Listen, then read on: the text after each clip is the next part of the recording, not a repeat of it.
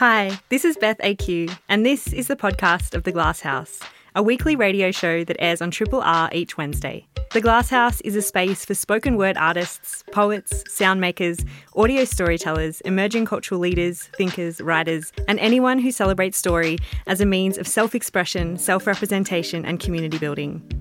I hope you enjoy the podcast and feel free to get in touch via Twitter at BethanyAQ or the Triple R website Uh, I begin by acknowledging that we broadcast on the stolen, unceded lands of the Wurundjeri people of the Kulin Nation, who have cared for this land since time immemorial. I acknowledge First Nations people as the first storytellers of this land and people that are part of one of the oldest living cultures in the world. I pay respects to elders past and present. It always was and it always will be Aboriginal land. I am so excited to be sharing the mic with some really incredible people today. I'll be joined by a living legend, uh, songwriter, musician, poet, social justice advocate, uh, the list goes on, Gunditjmara man and Bundjalung man, Uncle Archie Roach. Um, his memoir, Tell Me Why, The Story of My Life and My Music, won the Victorian Premier's Literary Award for Indigenous Writing. So I'm very excited to be speaking with him all about his brilliant memoir and later on in the show, I'll be joined by a local writer, poet, astrologer, Angelita Biscotti, to chat about their upcoming workshop with Writers Victoria. It's called Eroticism and Pro- Provocation in Poetry. I hope you can stay with me. Now, my first guest uh, is a man that needs absolutely no introduction, but I'll give you one anyway. Uh, from being taken as a child to struggles with health to finding the love of his life both in music and in his life partner, Uncle Archie Roach is known by so many for his tireless work in social justice advocacy for Indigenous people and, of course, through his gift of songwriting and music. In 2019, he did release his memoir, Tell Me Why The Story of My Life and My Music, alongside an accompanying album. To celebrate the great work of his writing and artistry, he won the Victorian Premier's Literary Award for Indigenous Writing. Uh, it is a deep honour to be joined on the line by Bundjalung and Gunditjmara man, Uncle Archie Roach. Thank you so much for your time this afternoon. No, that's good, all good, uh, Beth, yeah. Um, Uncle Archie, I'd love to start by talking about your memoir. It is a really deeply moving account of your life. How did you find that experience of, of writing down your life's journey? I know. At first, it was a bit daunting. I think because it's uh, it's different than writing a song. Uh, you know, where you got you know uh, instruments and and, uh, and, and music to sort of buffer whatever it is you're you're dealing with in the song. Mm. And so, you know, so just standing starkly there on the page, it was a bit, a little, little confronting uh, in that sense. But, but it, it, it, turned out to be really good. You know, a lot of it that I didn't, a lot of stuff I didn't talk about. You know, some things I really didn't talk about. Uh, I haven't talked about uh, from stage or in my concerts. I was able to, I was able to uh, talk about in that book. Yeah, mm. so it was, yeah, it was, it was a great experience. Yeah. And, and so many points during your book, you really talk about music as this anchor and kind of as a way of moving through, you know, not only difficult times, but as a way of finding love and falling back in love. And, you know, your life has really been punctuated through the music that you've played from kind of learning music from the church at a really young age to, yeah. you know, playing covers of Willie Nelson and Charley Pride to, you know, it becoming something to help you recover from um, alcoholism. Did, did you yeah. did you always know that I suppose, how significant music would be in your life? Oh, look, it's, it's, it's always been it's been a constant. It's always been something that I've I've loved ever since I first, you know, I started listening to uh, to music, to, not the radio, but then um, LPs and singles that I bought myself as a kid. You know, you're talking about you know the old 45s back in the day and, uh, and uh, it's always been a. I've always just loved uh, music, and uh, but I, I, didn't. I didn't think of it as being, you know, um, that uh, instrumental. I suppose. Uh, excuse the pun. but being of it being so, you know, it's much part of my life and a part of my healing. But but but, that's the way that's the way it, it was, and that's how how it is for me, how it uh, uh, got me through. Uh, yeah, along with a lot of, a lot of good people, of course, around me as well. Mm. There's a really um, beautiful line in your book where you're kind of talking about your your early life, where you spent a lot of time with your brothers in Fitzroy and Collingwood, and you kind of wrote yeah. that that playing music, you saw pain lift from your brother's face, and you wondered if music might be more powerful than the drink. Um, just really powerful writing there. How, how, helpful do you feel like music was in a, a tool for your recovery and, and, and healing?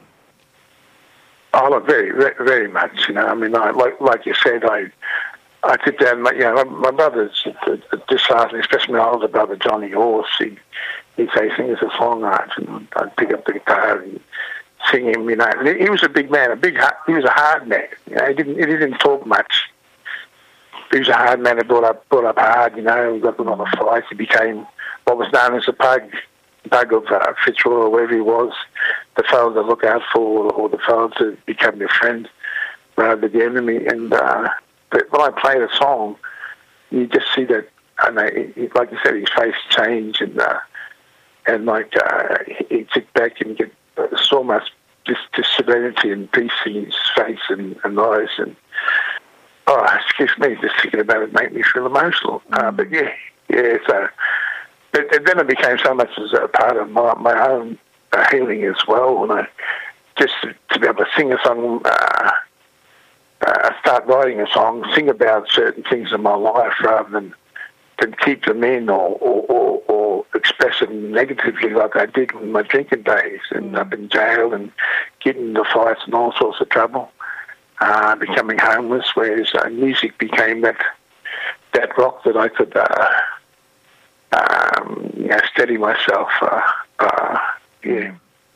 Yeah, absolutely. And, and there's another part in the book that um, was really visceral that really stood out to me when you spoke about uh, the protests that went on in the on Invasion Day in 1988, and you know the day that that marks the bicentenary of the arrival of the first fleet, and you know there were a lot yeah. of disagreements going on about how to best approach, I suppose, the the march and the rally, and you got up and you and you played, took the children away, um, and yeah you, you kind of write about that that's one of the moments where you really connected with so many other Aboriginal and Torres Strait Islander people and you kind of connected with them and, and you, you learnt that people had si- similar stories. Do, do you feel like that was, I suppose, one of the first times where you really saw how impactful and healing your, your music was? Uh, yeah, although I suppose not fully realising that, but, but mm. realising that, hang on, and there's something something about this. I because you know, people were arguing and and each other, and almost come to blows. You know, mm. I said this is no good. You haven't sang a song, and uh, and after I finished singing it, and you looked around, it, it, it, it was you could have been up. Was silent. It was almost ghostly silent. You know, mm. and uh, pe- people. The men that were arguing, you know, with each other, they they they, they both had their heads down and and I just had his dad, you can see their soul this evening. And, and I thought, gosh, I said, uh, certainly diffused the situation, but, but it's like, um, I suppose, you know, uh, people talk about. I've never talked about it much being taken away as kids or, or being passed on the end of the family and that, but to hear it in the song, and it was just a, I suppose, a different different way mm. uh, of expressing that, and uh, people, you know, you know, I, I you know, I realise that probably not, not not just my own that that, that song to get able to sing it, but the, the, just just the power of music in general, the healing quality that music can can uh, well uh, does possess, can possess, and and uh, affect people in, in, in that way uh, I realised then, I think, that uh, music certainly was a place to go when you, when you, when you, uh, I suppose, when you needed to. Yeah. Yeah, it really feels like that song communicated so much at perhaps a time when a lot of it wasn't being spoken about and it just you know 30 years later the song still feels so incredibly relevant and I was just watching your um, performance at the at the Arias where you were singing that, um, and your sister and your niece got up and, and handed you your you know your award into the induction of the Hall of Fame, and I just oh, yeah, yeah. I was just sitting there crying, and I just it's such a it's such a powerful song, and it's just really stood the test of time. Yeah. It's one of those songs that uh, you know. I suppose uh, it just um, it's, it's, it's, it, it, that's a big part of my hearing that song. Is as I say when I sing this song, I, I always say from, from the from from uh, from the stage, you know, to I always say, you know, it's you know, it's, it's, people ask me, do I ever get sick of singing that song? I say no, because every time I sing it, I let a little bit of the pain and the hurt go. Mm. And that's what music enables me to do. And uh, one day I'll be singing it, and it'll all, it'll all just go, and I'm going to be free. Does it feel different singing it now than, I suppose, when you kind of first got up and, and sung it 30 years ago? Yeah, I think yeah, I love the old songs, like the old songs I revisited recently uh, that we recorded this, the, the songs uh, at my kitchen table. But it, they, they've it's like um, they've grown with me these songs, and, and that song in particular has grown with me and matured with me, and uh, become more uh, a spiritual that song for me, and, and uh, uh, so it's in that sense, it, it's it's it, it's not different. It's just just uh, I think wiser that mm. song. Yeah. I think it's a spiritual song for a lot of people, and I think you've, yeah, I mean, your music has touched a lot of people. Where just that song is just incredibly, uh, yeah, just it always hits home. Um, I'd love to ask you a little bit about uh, another great love in your life that you really um, talk so fondly of in the book. The you know the blue dressed, brown eyed girl Ruby, um, and you know what an incredible love you both shared, uh, both personally but also as great musical collaborators. Uh, can you tell me a little bit about what it was like to not only share your your personal love but also that kind of musical love and life with her? Oh, look, it was, it was, uh, you know, it was, we were, uh, we were good friends more than anything. We started off as good friends and uh, became good friends, and it just blossomed from there into love. But I think uh, once I started playing music and becoming known, uh, Ruby got the courage to, to you know, she always loved, loved singing and put a few chords on the guitar and she always loved singing songs. You know, country is very strong. You know, it was, was music that was around a lot, especially around um, my people, about you know uh, First Nation people. Uh, but um, and then she started.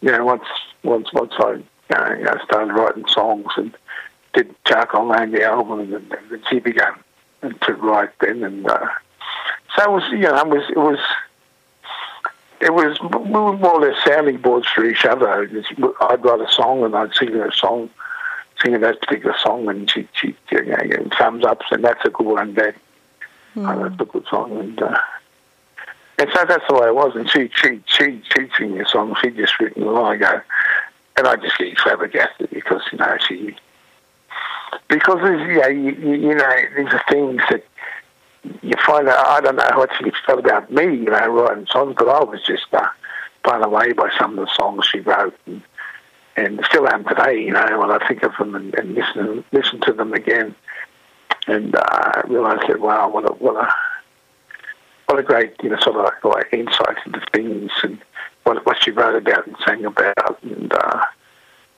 and so, yeah, it was, it was, in a sense, that was the collaboration I think that we had just to support each other and telling us that, just saying, well, that, that's a good song. Hardly ever, you know, we hardly ever, I don't think ever at all, you know, put our thumbs down on any of the songs that we both wrote. Mm. So that was the collaboration, not that we wrote so much together, but you could say it was in the sense that she was the very first to hear my songs and I was the very first to hear her songs. Yeah. Mm. Yeah, it's really beautiful the way that you supported each other. Like, I loved reading about how, you know, you might have taught her a few things on the guitar, but how much you learnt from the way that she performed and, and how at ease she was when she got on the stage. And you kind of talk about being uh, a bit shyer when you first kind of started out, and yeah, just learning a lot from the way that she was able to be at ease in front of a, a crowd. Yeah, yeah, she just had this, you know, I just thought, wow. And I, I, I, I learned from that that I said, well, I've got to be a little bit more, um, I know, uh, you know, just be yourself, you know, more than anything. Don't try to be, you know, what do you think. I think it's a long a performer is. It's, uh, yeah, don't, don't put on a performance or put on a show, just be yourself. And that's what she, I suppose that's what I should have written in the book. But that's what I meant. You know, just get up and be yourself. And that, that's who she was.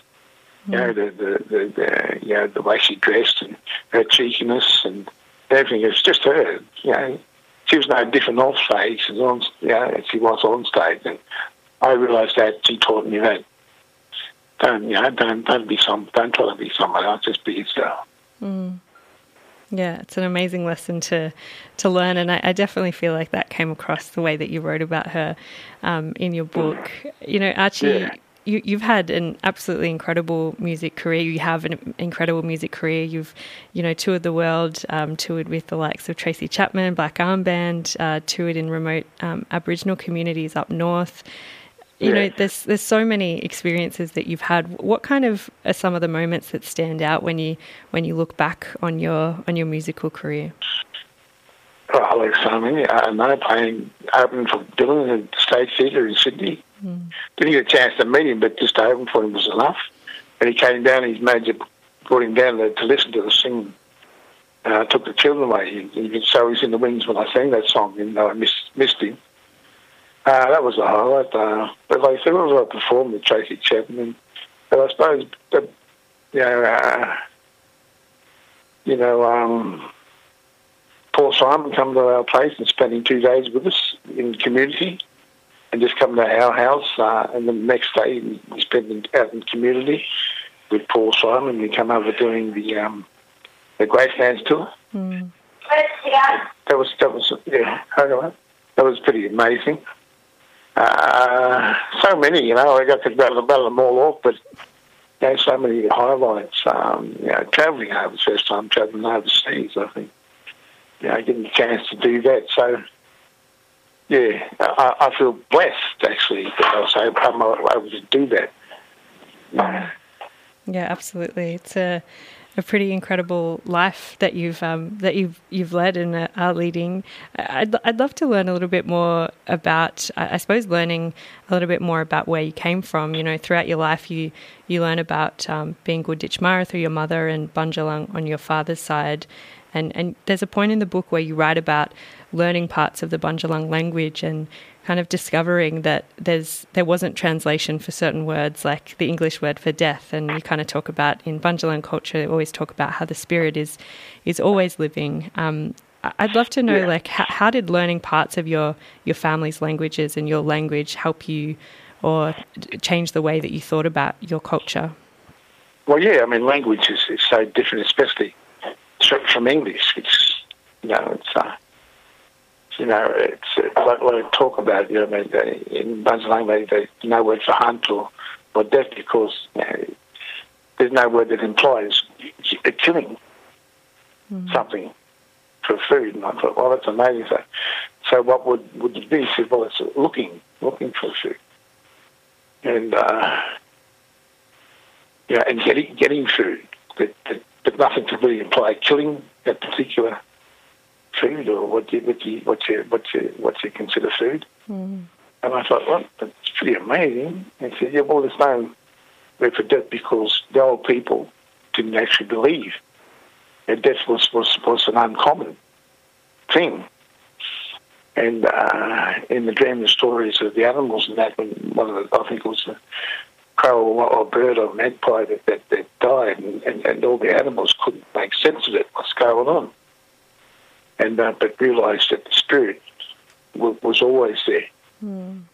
and so so nothing really ever ever dies. It just it just um, it just shifts or just goes uh, to another place. Yeah. Mm. It's a pretty amazing thing to, to think about, and uh, yeah, was that hard yeah, to like yeah. re- reconceptualize if if you'd, I suppose, thought differently before that? It actually wasn't hard. Mm. I don't know why. It, it made made sense.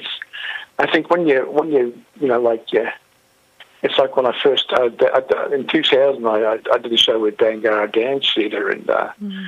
I, I, had to dance and uh, and uh, um,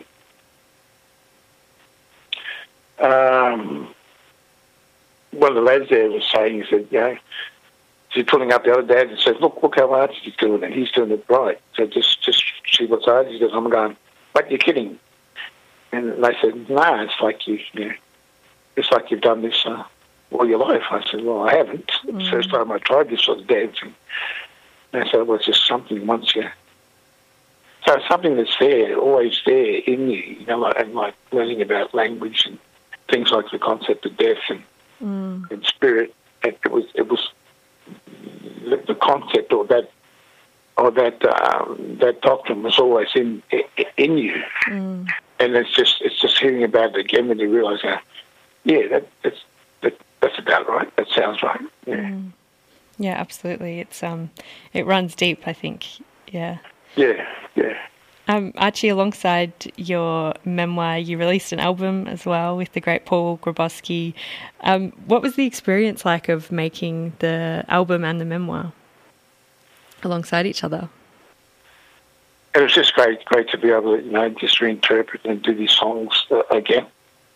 And uh, alongside, you know, as being part of the the, the, the, the memoir as well, it was just uh, it, I don't know, it just seemed uh, to right, you know, seemed to do. Mm. You know, did the memoir, I remember going an album as well with it and with the title track "Tell Me Why I'm Not" as well. Mm. Yeah, cool. Yeah, it's pretty amazing. I um I actually listened to your memoir and I loved that at the start of each chapter there was, you know, part of every song that the chapter was about and I, yeah, it's just a beautiful way to present and, and kind of hear your work. Yeah, yeah, yeah, yeah. It's good to be able to do that. Mm. Um, Uncle Archie Roach, thank you so much for your time this afternoon. It's been a real pleasure chatting to you. Well, thank you. Thank you, uh, that is, of course, uh, Uncle Archie Roach, their living legend. I just wanted to read what Archie wrote in his memoir about this song right at the end. Uh, and he kind of spoke about it just before. Such a such a deep honour to chat with Uncle Archie Roach. He says, People ask me if I ever get sick of singing my song, Took the Children Away, and I tell them it's my healing song. And through songs, I've been able to deal with the pain and trauma in a more positive way. And every time I sing it, I let a little bit of the hurt and trauma go. I tell them that one day I'll be singing it, and one and it will all go, and I'll be free. Powerful words. This is a podcast from Triple R, an independent media organisation in Melbourne, Australia. To find out more about Triple R or to explore many more shows, podcasts, articles, videos, and interviews, head to the Triple R website at rrr.org.au. How do we write about sex, desire, and longing? How can we write the skid marks of loss, shame, and surrender out of our heart and into poetry? But widely published writer, poet, and astrologer Angelita Biscotti presents eroticism and provocation in poetry as part of Writers Victoria Season 1 workshop series. Angelita joins me on the line now. Thanks so much for your time. Hey, Beth. Happy to be here. Um, Angelita, I'd love to, I suppose, start by just chatting a little bit about your work. Most of your writing and art centers around queer love and romance, polyamory, mental health. Can you tell me a little bit about your work and, and what you've been working on lately? Oh, yes, gladly. So um, these past five or so years, I've so much of my writing has been arts and culture journalism. And I've had the pleasure of interviewing um, queer people of color doing so many exciting things.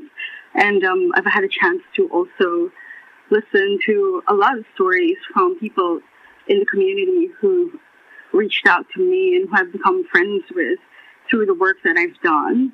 And through these conversations, I realized how necessary it is to explore eroticism away from whiteness, away from the patriarchal gaze, because we're all interested in sex and love and lust and longing and hurt and jealousy. And these are all things that we feel at some point during our lives.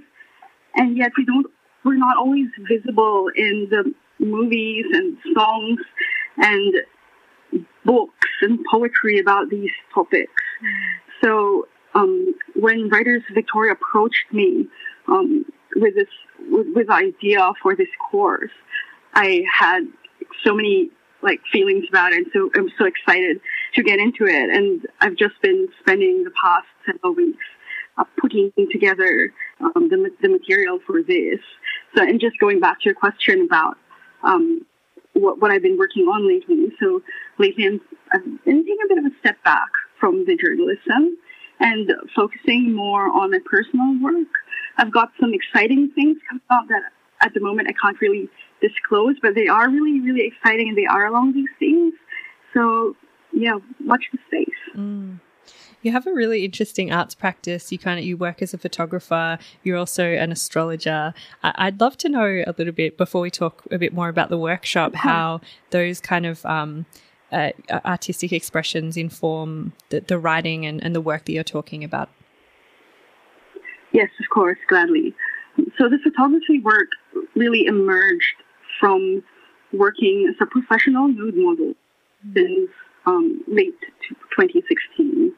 And I, I got into it because I really needed money and didn't have stable work. As you know, being a creative, mm-hmm. the income is always seasonal and not being qualified for central benefits as well. So very much questions of economic justice informed the kind of work that I've ended up doing. And when I say that I worked as a professional nude model, I mean for you know visual artists and painters and that sort of thing in community art groups, TAFE and universities and high schools, and also for doing one-on-one work with photographers.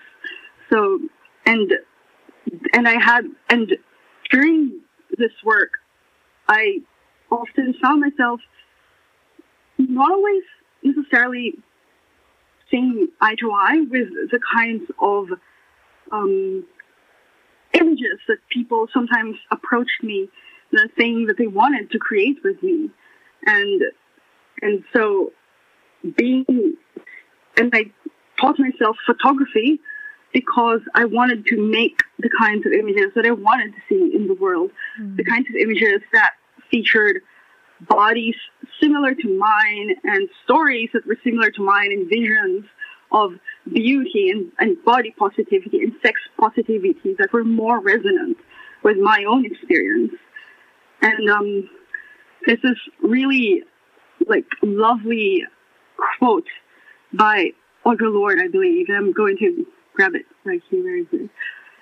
If I didn't define myself for myself, I would be crunched into other people's fantasies for me in eternal life. Mm. And this is something that's motivated me to take charge of my learning and the way I'm presented um, visually because I really did feel that, especially during the earlier days of my modeling, that I would just be crunched into how other people thought a curvy body should be, how other people thought an Asian body should be under the white gaze.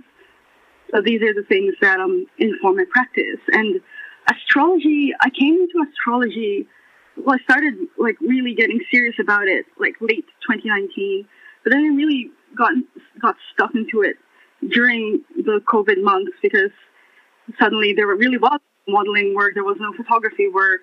I lost all my contracts with unis and things, and not all of the not not all of them paid me for the work that I had committed to do. So what was there to do but study, right? Read, learn, get good at things. And people were asking me to do readings for them. They were at very um, heavy and emotional turning points in their lives, and so that's how I got. That's how my practice started.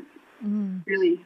That's I love that. Um, and I just wanted to say on talking about your um, professional nude modeling, it seems like such a powerful way to claim autonomy over th- those visual aesthetics in you know particularly when we're often so oversaturated and in such visual mediums that it yeah it just seems like a really powerful act to kind of take control over the ways that certain sexuality is portrayed and, and race is portrayed and yeah i think that's I think that's really amazing. How do you feel like that kind of plays into the the writing that you do in, in terms of writing about about bodies and about lust and desire and love?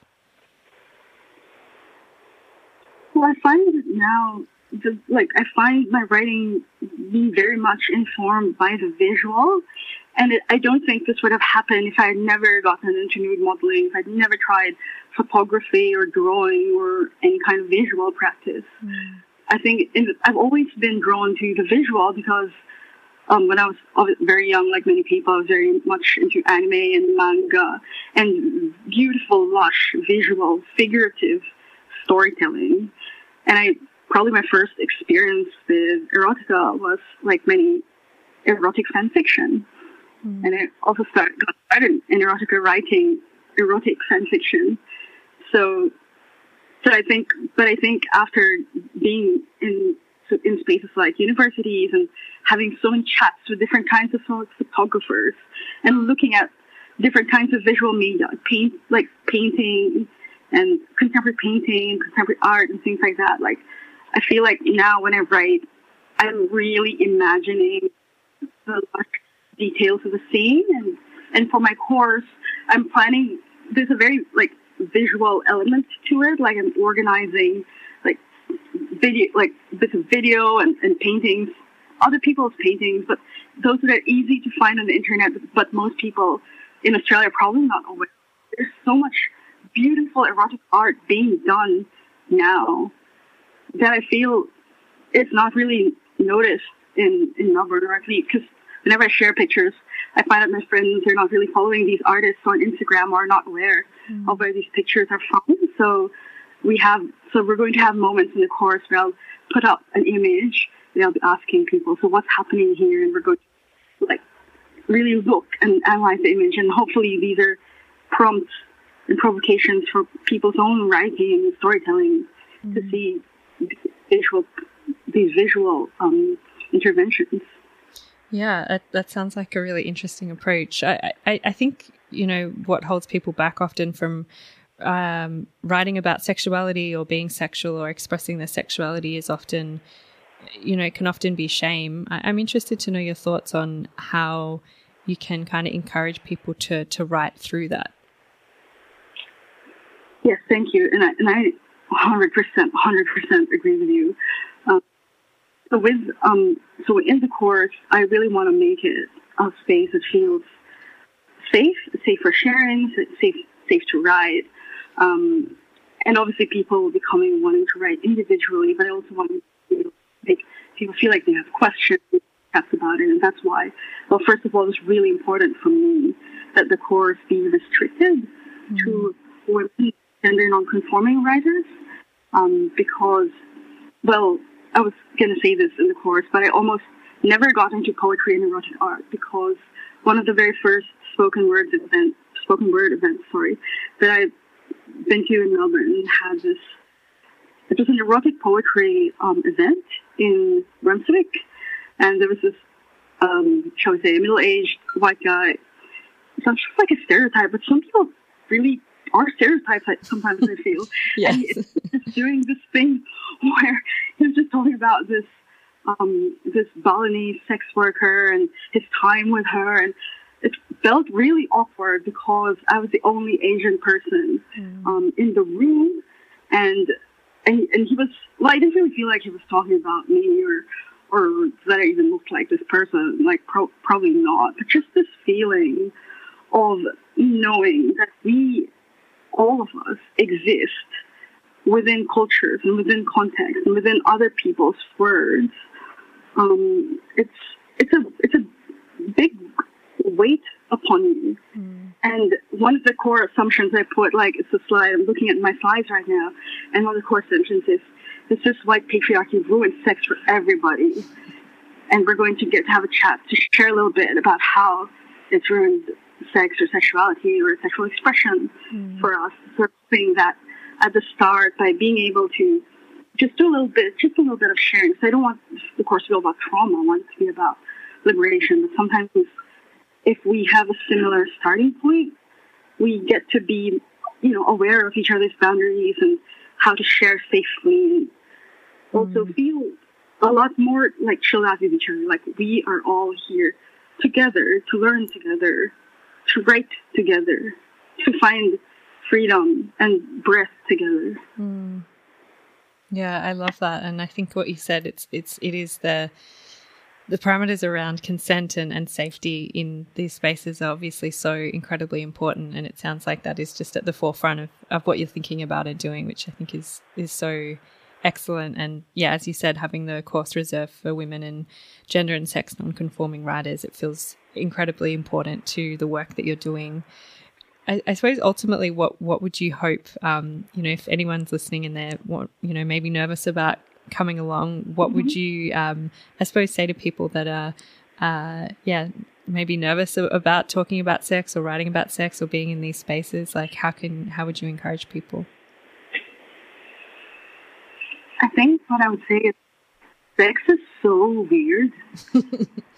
and I think it's weird for everyone and it's funny and it can be silly. And sometimes I think of sex as like a performance art comedy in a way sometimes. because when you're reading, or when, okay, I can't say you that, when I read a sex scene, and I'm not looking to read a sex scene, but it just pops, you know, in front of my eyes because that's the kind of person I am. And it's, I'm not in the mood or trying to get in the mood. It's friggin' funny. it's like, just the way the words are like, are, are funny, and it doesn't matter if it's like a romance novel or poetry or some or or like an award-winning piece of literature.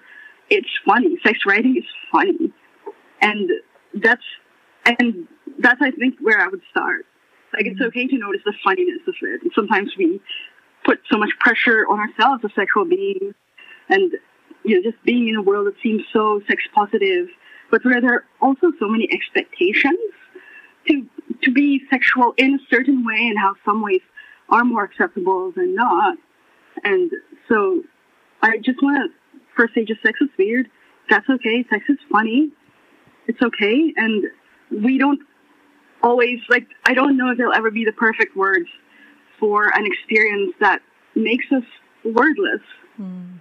So we're all fumbling together and figuring out how to how to talk about these things together. And it's okay to, I guess, I don't want to say make, make mistakes, but sometimes we make mistakes, and it's okay to grow through. Mm. And the best approach, I think, is humility before our own growth. Because we're always growing, we're always evolving, we're always learning in sex and in love and in writing and in life. Mm. So it's so it's okay. And if anyone has questions, more specific questions, I wouldn't mind people reaching out to me on my website or Twitter or Instagram if they want to have a chat to me just to check if the course is right for them. Amazing. Um, Angelita, it sounds like a really incredible course that you've put together. Um, thank you so much for your time and for, for talking to me about your work this afternoon. I really appreciate it. No worries, Beth. Thank you so much for having me. Uh, such a pleasure. We were just chatting there with uh, writer, poet, astrologer, photographer Angelita Biscotti uh, about their upcoming workshop with Writers Vic, Eroticism and Provocation in Poetry.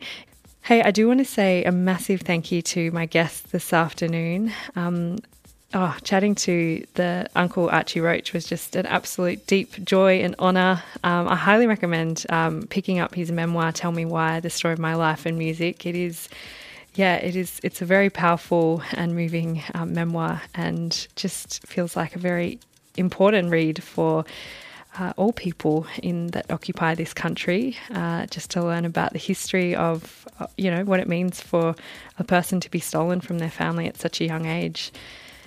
Yeah, highly recommend. Um, big congrats to Archie as well for winning the Victorian Premier's Literary Award for Indigenous writing, so incredibly well deserved. Also, of course, a massive thank you to Angelita Biscotti talking all about her upcoming workshop with Writers Vic. Again, you can jump on Writers Vic website um, or their website, angelitabiscotti.squarespace.com. Thanks for staying with me. Come until then, enjoy the sunshine. This is Beth AQ. Thanks for listening to the podcast of The Glass House, a weekly radio show that airs on Triple R each Wednesday. We hope you enjoyed the podcast and feel free to get in touch via Twitter at Bethany AQ or the Triple R website